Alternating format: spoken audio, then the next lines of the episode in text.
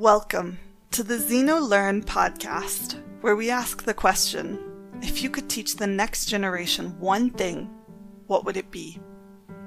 I'm your host, Claire, and I am so excited for you to join us today.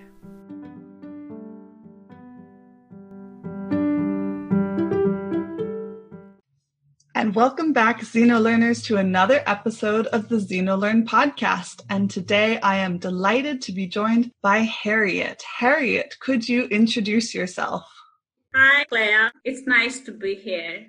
My name is Harriet Karen Kajambo from Uganda. I'm the executive director and founder of Global Learning for Sustainability I'm also a young woman activist and feminist and an SDG activist working on issues of uh, quality education, gender equality, and climate change in my communities. You said that you're the founder of an organization called Global Learning for Sustainability. Could you elaborate and expand on what Global Learning for Sustainability does and what its mission is. Global Learning for Sustainability is a young women youth-led organization working on issues of sustainable development goals for 5 and 13 by engaging young people through diversity and inclusion strategies our mission is to support and ensure that young people, especially women and girls, have opportunities to acquire global skills, learn and work together to solve common global challenges. So basically, we're addressing issues of quality education, gender equality, and uh, climate change because they really matter a lot to us and we cannot have a sustainable future and a sustainable world without addressing issues of education, gender equality, and climate change. Mm-hmm. And so you were telling me before that you have previous experience in education, but then you were drawn into the NGO world and you became you became an SDG activist, particularly for goals number five and number 13. So that's for gender equality and climate. Can you say a little bit about why you are so drawn to working in the nonprofit sector and working towards gender equality and climate? Yes. I'm a social worker by profession, but my first job was in education sector where I was a teacher of literature and English. I was drawn more to the NGO sector because as I was teaching, I learned that young people really need a lot to learn about their world. Young people need to be part of the change. Young people need to realize that they are the future leaders and there's nothing that can be done without them.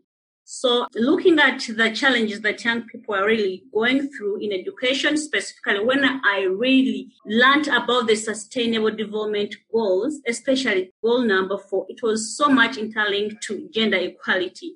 And I think, or I felt that the only way I could really bring about change was to really transfer my skills, uh, knowledge and passion to the NGO sector where I could still engage with young people and ensure that they are really part of the change the civil society or the international community is seeking to address. I loved what you said earlier. Young people need to be part of the change. So, how do you incorporate the younger generation into your organization? Our mission is entirely looking at ensuring that young people are part of the change that we need to cause. So our young people are trained to become change makers. Our young people are trained to be able to speak out to the community, to the leadership, and really be the change agents that they need to be. So part of our work really looks at empowering young people, especially the young girls and young women who are affected by the issues like uh, gender equality, uh, climate change and education so that they know that indeed there is a problem in our community. And yes, we need to stand. And I think this is also a testimony because they really come out and say, wow, this is what we've been lacking. We didn't know this and this is happening, or we didn't know that this and this should be like this. So yes, young people get to realize what they're actually meant to be and what kind of world they really need to live in. Yes. I was just so curious to maybe hear a real world example of a student who said, I didn't know this before until you gave me the tools or you empowered me to access an education and to learn. Is there perhaps an example that you could share with us today? Yes, one of the success stories we heard was that a girl really testified that she could not understand the real meaning of sexual harassment. And to us, mm. she said that she can now say no to sex. To us, that is an achievement, that is a success story, because we know that gender is a very big issue. Gender is a source of being a woman or a person of a different gender orientation is a source of, you know, discrimination, violence that is really affecting people in our community. And secondly, a girl standing up to be able to have a leadership position in a community, uh, for example, in schools where sometimes the education system does not even favor women leadership or girls to be leaders, you know, is in itself a testimony that really issues of gender equality affect girls. And the more we talk about them, the more girls will be able to have the confidence to stand up and challenge the stereotypes and the culture where they've been, you know, socialized and being told that, you know, a girl cannot lead a school, a girl cannot be a head prefect. And so girls we're working with are really changing. And we're also changing the boys to believe that, hey, the world must go equal. So girls and boys mm. that we're working with are learning that we must shape an equal world. Doesn't matter who I am, my gender, you know, it doesn't really matter. We're all equal when it comes to making change. That's so key that you're also reaching out to young boys as well and trying to encourage them to see the world and to understand the world as a place that is equal between men and women and not equal yet, but that we should strive for equality and it's really inspiring to hear that your organization was able to teach lessons of bodily autonomy, teach lessons of consent, and to teach lessons of leadership in the community. So I think that it is so good to have those examples and it is so good to be trying to teach and empower young women to strive for those positions of leadership as well.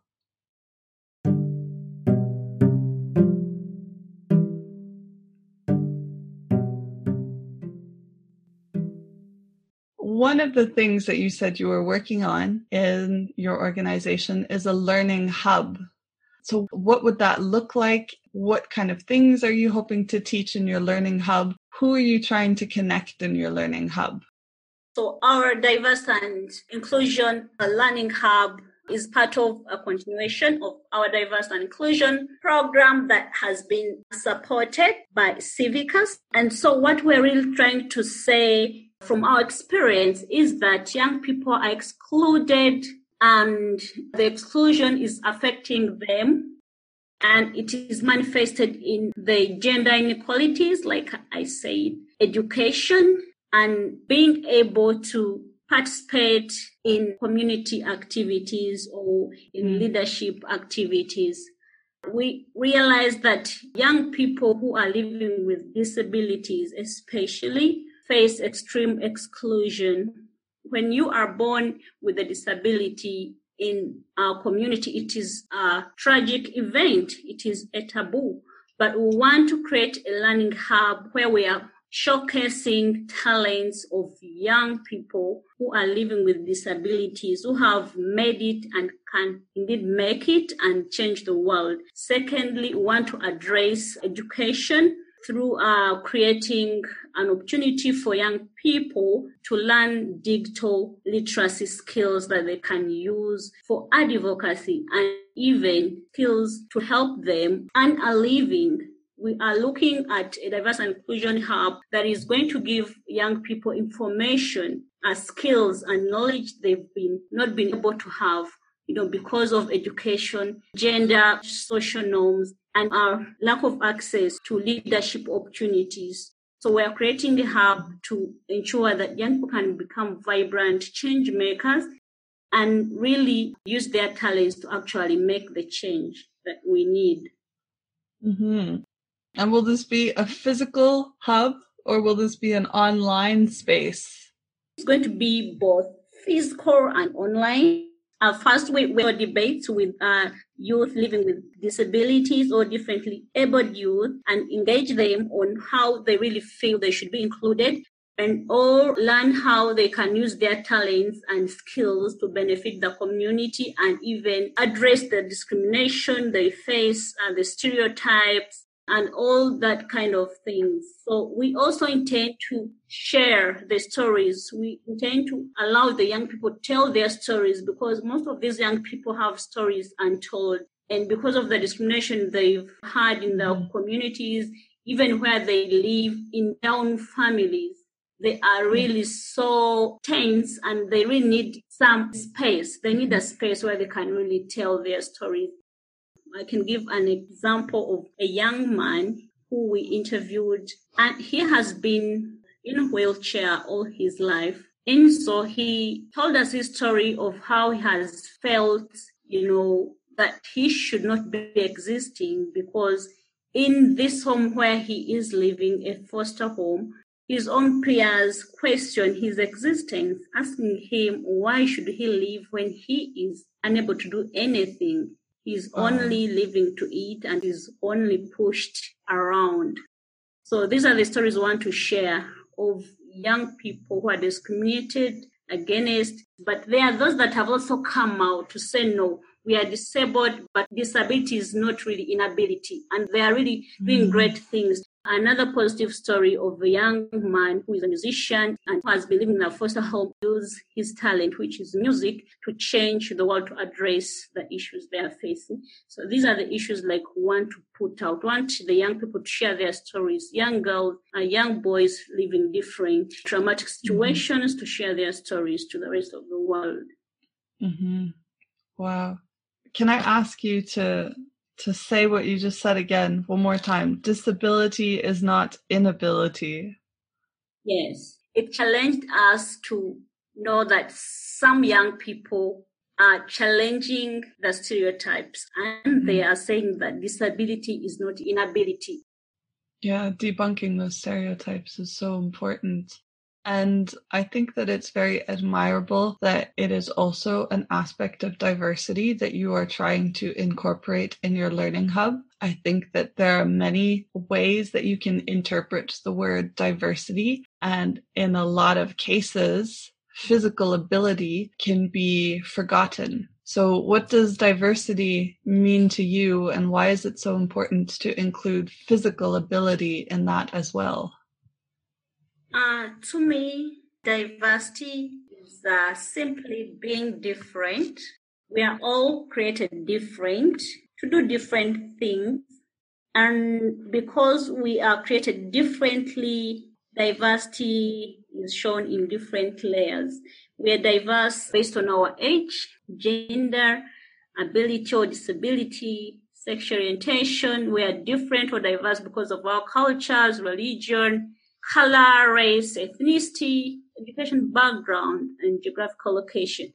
And yet all this creates beauty in humanity. So it doesn't matter who you are right now, where you're coming from, or what other people think about you. You are not any different. So to me, really diversity is are all about welcoming, dimensions that can be used to differentiate groups and people from one another. And then when we talk about inclusion, it is the proactive and mindful steps we take to make sure that diversity happens. So creating that environment where all kinds of people, you know, disabled, women, girls, the rich and the poor can really thrive and succeed just in one world without really harassing each other and acceptance. Yes, that's what I call diversity.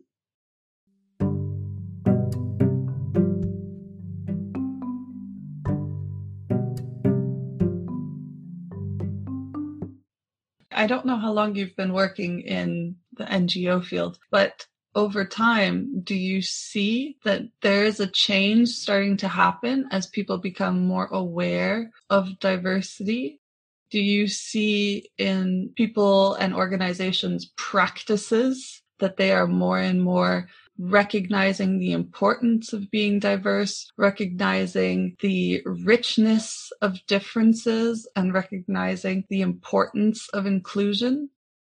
Ah, yes, working in an NGO sector, uh, I think since 2015, that's when I started Working in an NGO sector, I really didn't pay much attention to diversity or inclusion. All I really wanted to know was, you know, are an organization or organizations working to change the community, you know, addressing the different social issues but without knowing the root causes. You know, when we're talking about diversity mm-hmm. and inclusion, we must think or look at the root causes of what really brings challenges of diversity and inclusion. If there's no culture of acceptance in organizations or institutions, it could be culture.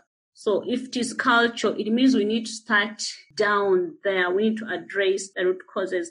Currently, because of activism and a lot of young people getting to know the importance of equality and justice, there is some change, but we've not really realized the change that should be because we are still having policies, the policy environment, leadership is not friendly. We need to look at policies that make our institutions right from the grassroots to the governing structure of our country because I think our country should model diversity and inclusion so that other people must learn from them. So if there is injustice in the country, it is going to be hard for even the people who are pushing for change to practice it because they are really pressed from down.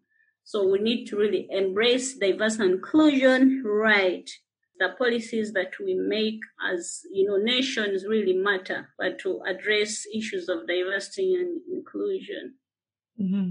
So, my understanding, based on what you're saying, I hear that we have to address the root causes of this lack of diversity and lack of inclusion. And really, to get down to the crux of it, we should look at policy, we should look at governance, and we should look at the popular culture. Yes. Okay. And once we get down to that, how would you see your ideal governing body or what would be your ideal policy to try and kickstart this movement, this change towards diversity and equity? Okay. So let's talk about leadership. If yeah, let's not, do it. yes. Leadership. How is your leadership structure organized? Is it a structure that really believes in gender equality? Is it a structure that models diversity and inclusion? If we are leading different institutions, different, you know, associations or groups, anything, how are our leadership structures arranged? Is our leadership structure, for example, a reflection of the people we represent? Are we uh, including people from different religions, different cultures, people of color, people are differently abled? How many people from such diverse groups are represented in your leadership? I think it's as simple as that. Yeah, I think you say it so simply and so clearly too. Uh, you really have. I mean, it's as simple as bringing everyone to the table, bringing the people that you are supposedly representing. Do you really represent them? Do you really include people of different cultures, different skin colors, different religions, different physical abilities? Does everyone have a seat at the table?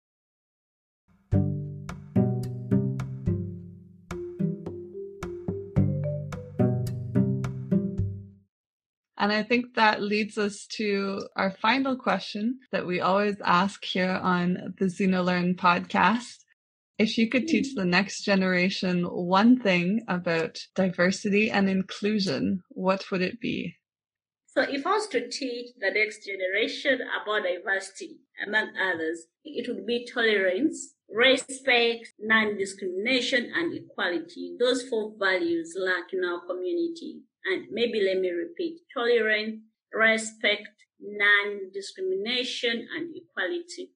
I think it's all about understanding that everyone is special. It's all about respecting people from different backgrounds because after all, I believe we cannot stop diversity, but we can stop discrimination. So if I teach the next generation about diversity, I would not forget stereotypes and biases that we hold against particular groups being a girl and a young woman, especially that maybe women cannot be leaders, you know, women may not achieve in education. And no wonder you find that uh, some fields are predominantly male, very few women doctors. I haven't seen a woman present in my own country. I don't know if I'll ever see one. Thank God America has got a vice president who is a woman. And congratulations to America. yes. I would really want a generation that respects and values diverse backgrounds. Yes, as human beings with equal power, opportunities like anyone else who has power. Power mm-hmm. sharing is very important. Yes, I would teach our, our generation to refuse or to hate discrimination. We already talked about, about people of different abilities or people with disabilities but they are so discriminated and they are seen as burdens or you know the worst things that ever happened.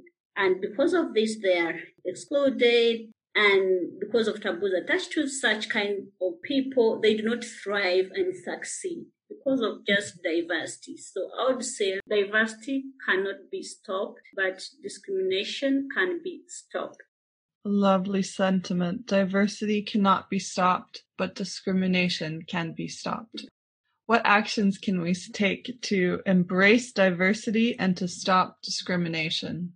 Okay, from my experience, sometimes we do not know that we are supposed to work with different groups, people of different opinions, people of different abilities, people of different gender, just because we've not learned about the value of diversity and inclusion. But if everyone, every person would get a chance to get acquainted with diversity and inclusion, I think would be able to appreciate it, but not forgetting to address the root causes of why people do not tolerate one another, do not respect one another, why people find it hard to work with people who they think are different from them. So addressing root causes of discrimination, injustices, and gender inequalities, and allowing ourselves to learn, relearn, and unlearn.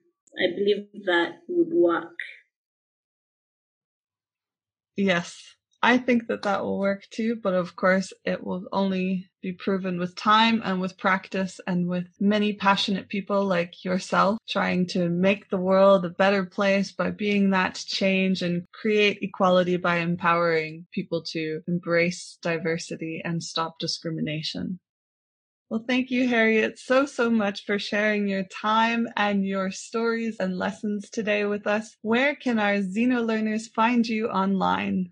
on my Twitter handle, my personal Twitter handle, Harriet at Harriet Goodness, at Harriet Goodness, capital H, capital G. Uh, for my organization, the social media page or Facebook is Global Learning for Sustainability Uganda. We also have a Twitter handle at Global LUG, at Global LUG. L is capital and U is capital.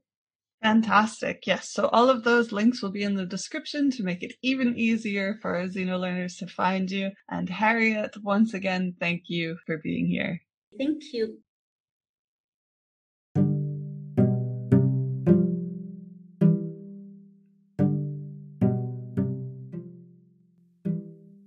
Wow. Thank you so, so much, Harriet, for sharing your story and experiences with the XenoLearn podcast. You can find Harriet and Global Learning for Sustainability online and on social media. Check out the links in the description below to stay updated on all of their exciting events, activities, and their upcoming Learning Hub. So, what are the takeaways from our conversation with Harriet?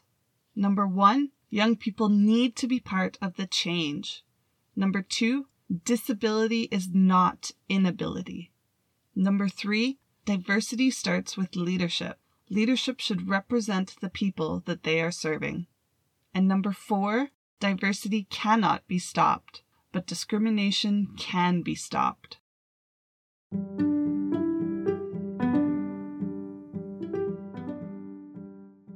That is it for another episode of the XenoLearn podcast. Thank you again so, so much to Harriet.